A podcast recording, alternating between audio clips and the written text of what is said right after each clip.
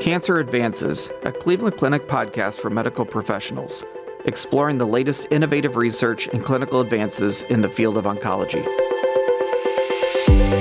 Thank you for joining us for another episode of Cancer Advances. I'm your host, Dr. Dale Shepard, a medical oncologist here at Cleveland Clinic, directing the Taussig Early Cancer Therapeutics Program and co directing the Cleveland Clinic Sarcoma Program. Today I'm happy to be joined by Dr. Tatiana Byzova, a staff member in the Neurosciences program in the Lerner Research Institute at Cleveland Clinic. She's here today to talk to us about decreasing thrombosis in patients with cancer. So, welcome. All right, thank you. Pleasure to be here. So, maybe to start, give us a little idea of what your role is here at Cleveland Clinic. Yeah, I became a staff member at CCF in 2000, and I used to be in the Department of Molecular Cardiology. Now I moved to Department of Neuroscience, and for a number of years, my main focus is on the biology and various pathologies of blood vessels. Excellent. And we're going to sort of tap into that, and we're going to talk about tumors and platelets and thrombosis. Right. So, very good. So, Maybe to start with, um, maybe you can give us a little bit of an idea of, of how important is thrombosis when we think about cancer. Right. For cancer patients, it's uh, the risk of thrombosis is exceptionally high. So, in fact, it's estimated that uh, cancer patients have uh, up to five times more likely to experience thrombosis. Uh, and this uh, percentage increases dramatically in elderly patients and patients with uh, existing cardiovascular complications. So, moreover, a lot of uh, recent clinical research shows that occurrence of thrombosis is associated with uh, much poorer prognosis and shorter survival in a number of cancers. Right. So, the complications of cancer thrombosis might might be very severe, such as pulmonary embolism, um, deep vein thrombosis, stroke, and venous uh, thromboembolism. Uh, moreover, thrombotic complications in cancer might impact on the treatment. Well, blood clots known to interfere with delivery of chemotherapeutic drugs to the tumor site and reduce the effectiveness, and they might also um, hinder surgical um, procedures or radiation therapy by uh, changing, affecting blood uh, flow and increasing the risk of complications. So it's also like uh, always known to be associated with uh, poor high risk of disease progression and poor outcomes, as I already mentioned. And last but not least, thrombosis might uh, present a lot of diagnostic challenges. So symptoms of blood clots, um, such as pain, swelling, redness, uh, might be attributed to the cancer, and it also might lead to um, delayed diagnosis. And so when you talk about the impact of thrombosis on prognosis, I guess that could be people that have a, a PE, for instance, very early on, and it's the thrombosis itself, but also about delivery of care. Right, right. So, you know, in fact, like historically, um, multiple uh, incidents of thrombosis were um, shown to be diagnostics. You know, very often that thrombosis presents itself faster than the tumor itself. Right. Right. So that's it's kind of like um, uh, known to be a fact for a number of um, cancer. Excellent. So somebody gets a, a cancer-associated thrombosis. Uh, we have a lot of different people, different different backgrounds might be listening. What what are the current therapies? How do we treat that currently? Right. Currently, one of the most popular is anticoagulant therapy, right? Uh, that's considered to be mainstream of treatment for cancer thrombosis. Um, so they pretty much prevent formation of new blood clots, reduce the risk of existing clots. And most commonly used are low molecular weight heparin, such as enoxaparin, vitamin K uh, antagonists, such as warfarin. Um, also, you know, uh, direct oral anticoagulants been in use, such as um, rivaroxaban and others, right? So they're kind of alternative to low molecular weight heparin. And they shown to be relatively uh, effective in uh, certain, in some cancer patients. So, you know, this is it has a huge impact on patients. What are the, some of the downfalls of a current therapies? Since uh, all of these drugs, all known antithrombotic drugs, they uh, target pathways that are involved uh, in thrombosis but also in normal hemostasis. And what we might anticipate in, in, is increased um, incidence of bleeding episodes in these patients, which also has a lot of complications. So tell us a little bit about that. That that balance between we want to not form clots and we want to not have bleeding. So, right. tell us a little bit right. about that. I mean, a number of cancer treatments um, they increase uh, risk of bleeding. It's not limited to surgery or any invasive procedures, but a lot of uh, tyrosine kinase inhibitors they can s- shift this balance between um, ability to form clots and, and excessive bleeding. And in many situations, it's really crucial to make sure that the patient's hemostatic function is intact to prevent excessive bleeding and complications. And for, you know, one of the probably best examples is that normal hemostasis is particularly important for stroke prevention and management. All right. Tell us a little bit about what you've been working on in terms of cancer and thrombosis. Right. Um, for years, my lab been interested in. Um, uh, cancer and thrombosis in general, and on uh, interested in the mechanism of tumor communication with various organs, which would include pre-metastatic and metastatic communications. Um, and several years ago, we published a manuscript that's showing that metastatic cancers are able to affect their future metastatic niche, such as bone. Right.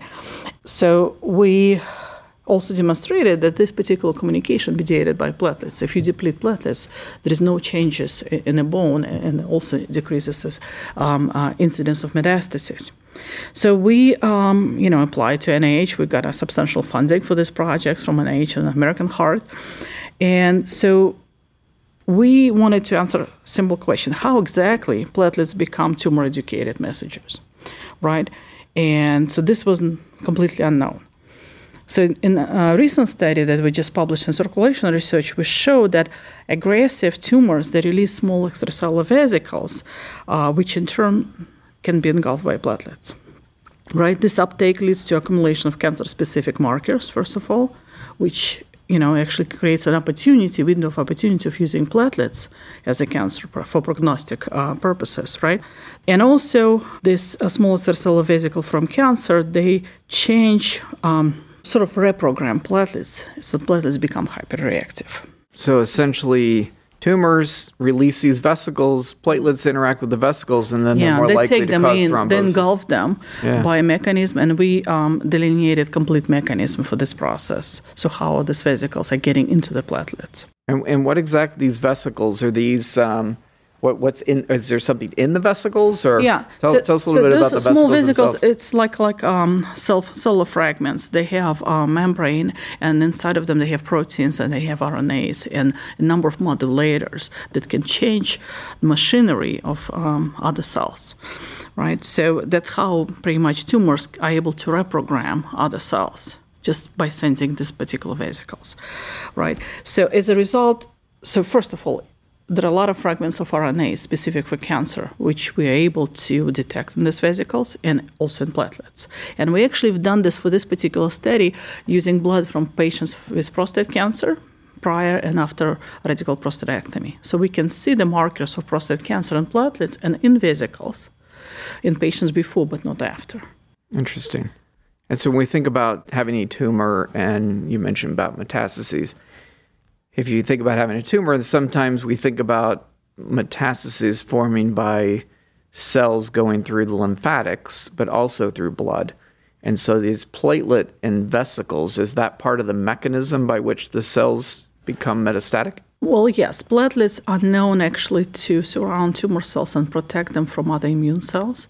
And they're also known to assist um, cells infiltrating uh, through the vascular wall. So the platelets themselves can kind of assist metastasis. Um, but probably the biggest problem is that these platelets become hyperreactive, so in any in which results in high incidence and higher risk of thrombosis. Is there any sort of feedback? So a lot of our you mentioned previously, like anticoagulants, uh, they stop the the sort of activation and growth of clots. Is there uh, any sort of feedback on release of the vesicles, or no? Not that I know of, but there is a feedback on the original growth of, of tumor. Gotcha. So the uh, you know the blockade of platelets has overall anti-tumor tumorigenic effect. and actually so it, uh, it helps and the number of therapies become more efficient for instance like tyrosine kinase inhibitors are more efficient if we take taking care of platelet component interesting so are there mechanisms that we can can use to treat thrombosis or the risk of thrombosis based on these vesicles? Yeah so what really important is just to understand like platelets they um, become activated right? And there are not a, a number of um, pathways of platelet activation and then been explored uh, as a target for cardiovascular disease you know we know quite a few of them and they also been explored for a number of other diseases. However all of them they target known pathways and if they target known pathways those the same pathway that would mediate normal hemostasis. So it's important to find new cancer specific pathway, and that's exactly what we did. So we showed that these um, small vesicles released by tumors they bind to platelets, so very small vesicle protein CD63 and receptor on the platelets. As a result, the vesicles get in and able to reprogram platelets, making them um, hyperactive, susceptible for clotting. And this is a completely new pathway. We, in fact, we delineated entire pathway leading to platelet aggregation and its new pathway. So if you target any member or any stage of this pathway, we'll target something new that is not involved in hemostasis. And the most efficient way that we thought is just to prevent the interaction with the small vesicles. So we developed uh, a panel of our own antibodies. We also used existing antibodies against CD63 that would block these small vesicles, right? So we prevent the entrance to platelets and prevent platelet hyperreactivity and prevent thrombosis. And probably most important component of our work is that we showed that normal hemostasis remains absolutely intact. It's only tumor-induced hyperreactivity goes away. So because you're when targeting we treat, that, we're targeting only cancer component. so that CD63 CD63, component yes. Doesn't impact normal thrombosis. It does not. Gotcha. So, in fact, it's a very safe target. There are known knockouts of this molecule, and they don't have very dramatic phenotypes, so it's only specific for cancer. Uh, Do we have antibodies against Yes. CD63 that, are, that can be Yes. brought into the clinic? Yes, yes. We're actually patenting, you know, we uh, submit disclosure and patent together with our innovations on the use of anti CD63 antibodies to prevent um, exosome intake by platelets. And also, we actually developing an entire new line of antibodies against exosomes that would be blocking for a number of um, implications. You know, first of all, cancer. Are there any any ways to um, inhibit the release of the vesicles, or mostly at this point the work is focused on kind of how, to manage it's them once very difficult to, to do uh, to manage uh, uh, release. So the release of vesicles correlates with aggressiveness of tumor, and very often, you know, even small tumors that are highly metastatic would release tons of these vesicles before we even know there is a tumor in, in particular patient. So up to this point, it's very hard to do. So and those small vesicles, they're not 100% like typical for tumors. They're also released by other cells in case of distress or dysfunction in pathological situations. Um, for instance, they kind of like signs of distress, but also propagators of distress. So, for instance, one of the thrombotic complications, COVID, in COVID, it's most likely, you know, mediated by these small vesicles. And we believe that antibodies, if we can trap these vesicles, we also can prevent thrombotic complications in COVID and, and sepsis. Very good. When we think about you, you've mentioned a couple times about aggressiveness of tumors. Is this, and and I guess just to clarify that, we know that thrombosis is much more common in some kinds of cancer, like kidney cancer or glioblastomas and things like that. Is it more histology based, or is it when you say aggressiveness, is that kind of any tumor that's actively growing, or are there some subtypes that are more yeah, likely? so actively growing tumor and a tumor that is prone to metasta- metastasis. You know, those tumors, like highly metastatic tumors, they release substantially more of these particles, and the content of these par- particles, uh, small um, vesicles, could be, might be different. So we kind of like intend on catching them all before they get into um, other cells to platelets. But Another good side effect is if we catch the small vesicles, they also can um, affect bone marrow cells, so they can also work on pre-metastatic niche. So we're hoping that by blocking them, uh, these messengers, uh, we can stop number of events. And so one might imagine that if these vesicles have an impact not only on ability to develop metastatic disease but also thrombosis, do you do you see there might be a role where somebody's diagnosed with cancer and as part of their anti-cancer therapy they're sort of preventatively given Oh yes, um, these... yeah. I mean, it, you know, a number of cancer, I think it's going to be a must. So, moreover, it's known that giving antithrombotic drugs actually increases uh, efficiency of any tr- treatments like um, chemotherapy, uh, radiation treatment. So it's actually become very common for prostate cancers, for instance, to give antithrombotic drugs. So this particular drug is safe you know, which is really, it makes a lot of difference for glioblastoma uh, for a number of cancers, right? So we don't want to have bleeding in patients with glioblastoma. And this also should be extremely efficient in uh, patients on tyrosine kinase inhibitors because they actually have a lot of thrombotic complications due to the drug. Yeah, yeah. Itself. A lot of VEGF yeah. interactions, yeah. things like that. So we, we kind of like believe that this should be used, you know, those are antibodies that will be humanized, they're small fragments. They're very safe, very specific.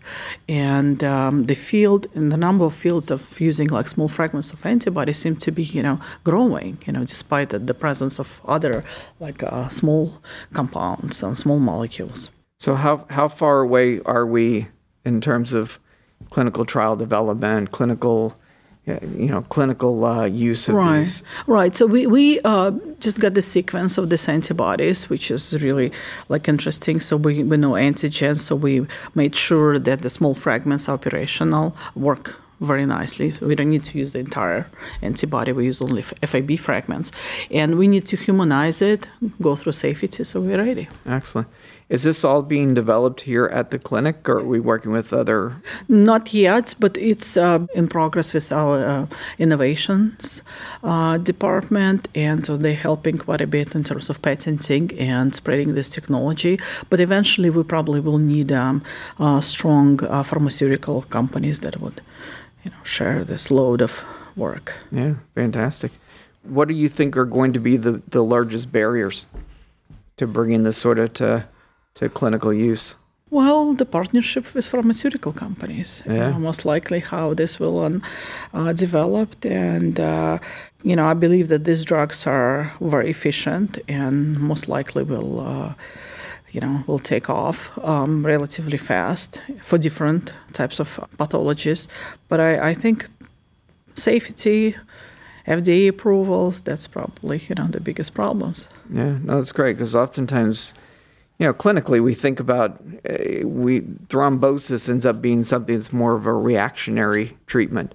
You know, we're treating patients, they develop a clot, we do something about it. So this is kind of a totally different way to think about how to manage. So right, it's fantastic, right. and it will also change uh, efficacy of existing therapies. Right, and and as you stated, I mean the the mortality and morbidity of clots is not insignificant. So right, that's great. Right. Well, in fact, there are several uh, cancers, some of them you mentioned, that the main uh, cause of death is not metastasis, not the growth of cancer, but thrombosis. Well, you're uh, you're doing great work, and you've given us some good insight, and we'll look forward to keeping track of this uh, technology and this way to manage, and, and we're hoping for good things here. Thanks for being with us. Pleasure.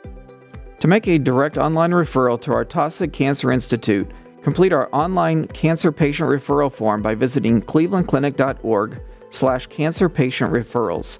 You will receive confirmation once the appointment is scheduled. This concludes this episode of Cancer Advances. You will find additional podcast episodes on our website, clevelandclinic.org slash cancer advances podcast. Subscribe to the podcast on iTunes, Google Play, Spotify, SoundCloud, or wherever you listen to podcasts. And don't forget, you can access real-time updates from Cleveland Clinic's Cancer Center experts on our Consult QD website at consultqd.clevelandclinic.org/cancer. Thank you for listening. Please join us again soon.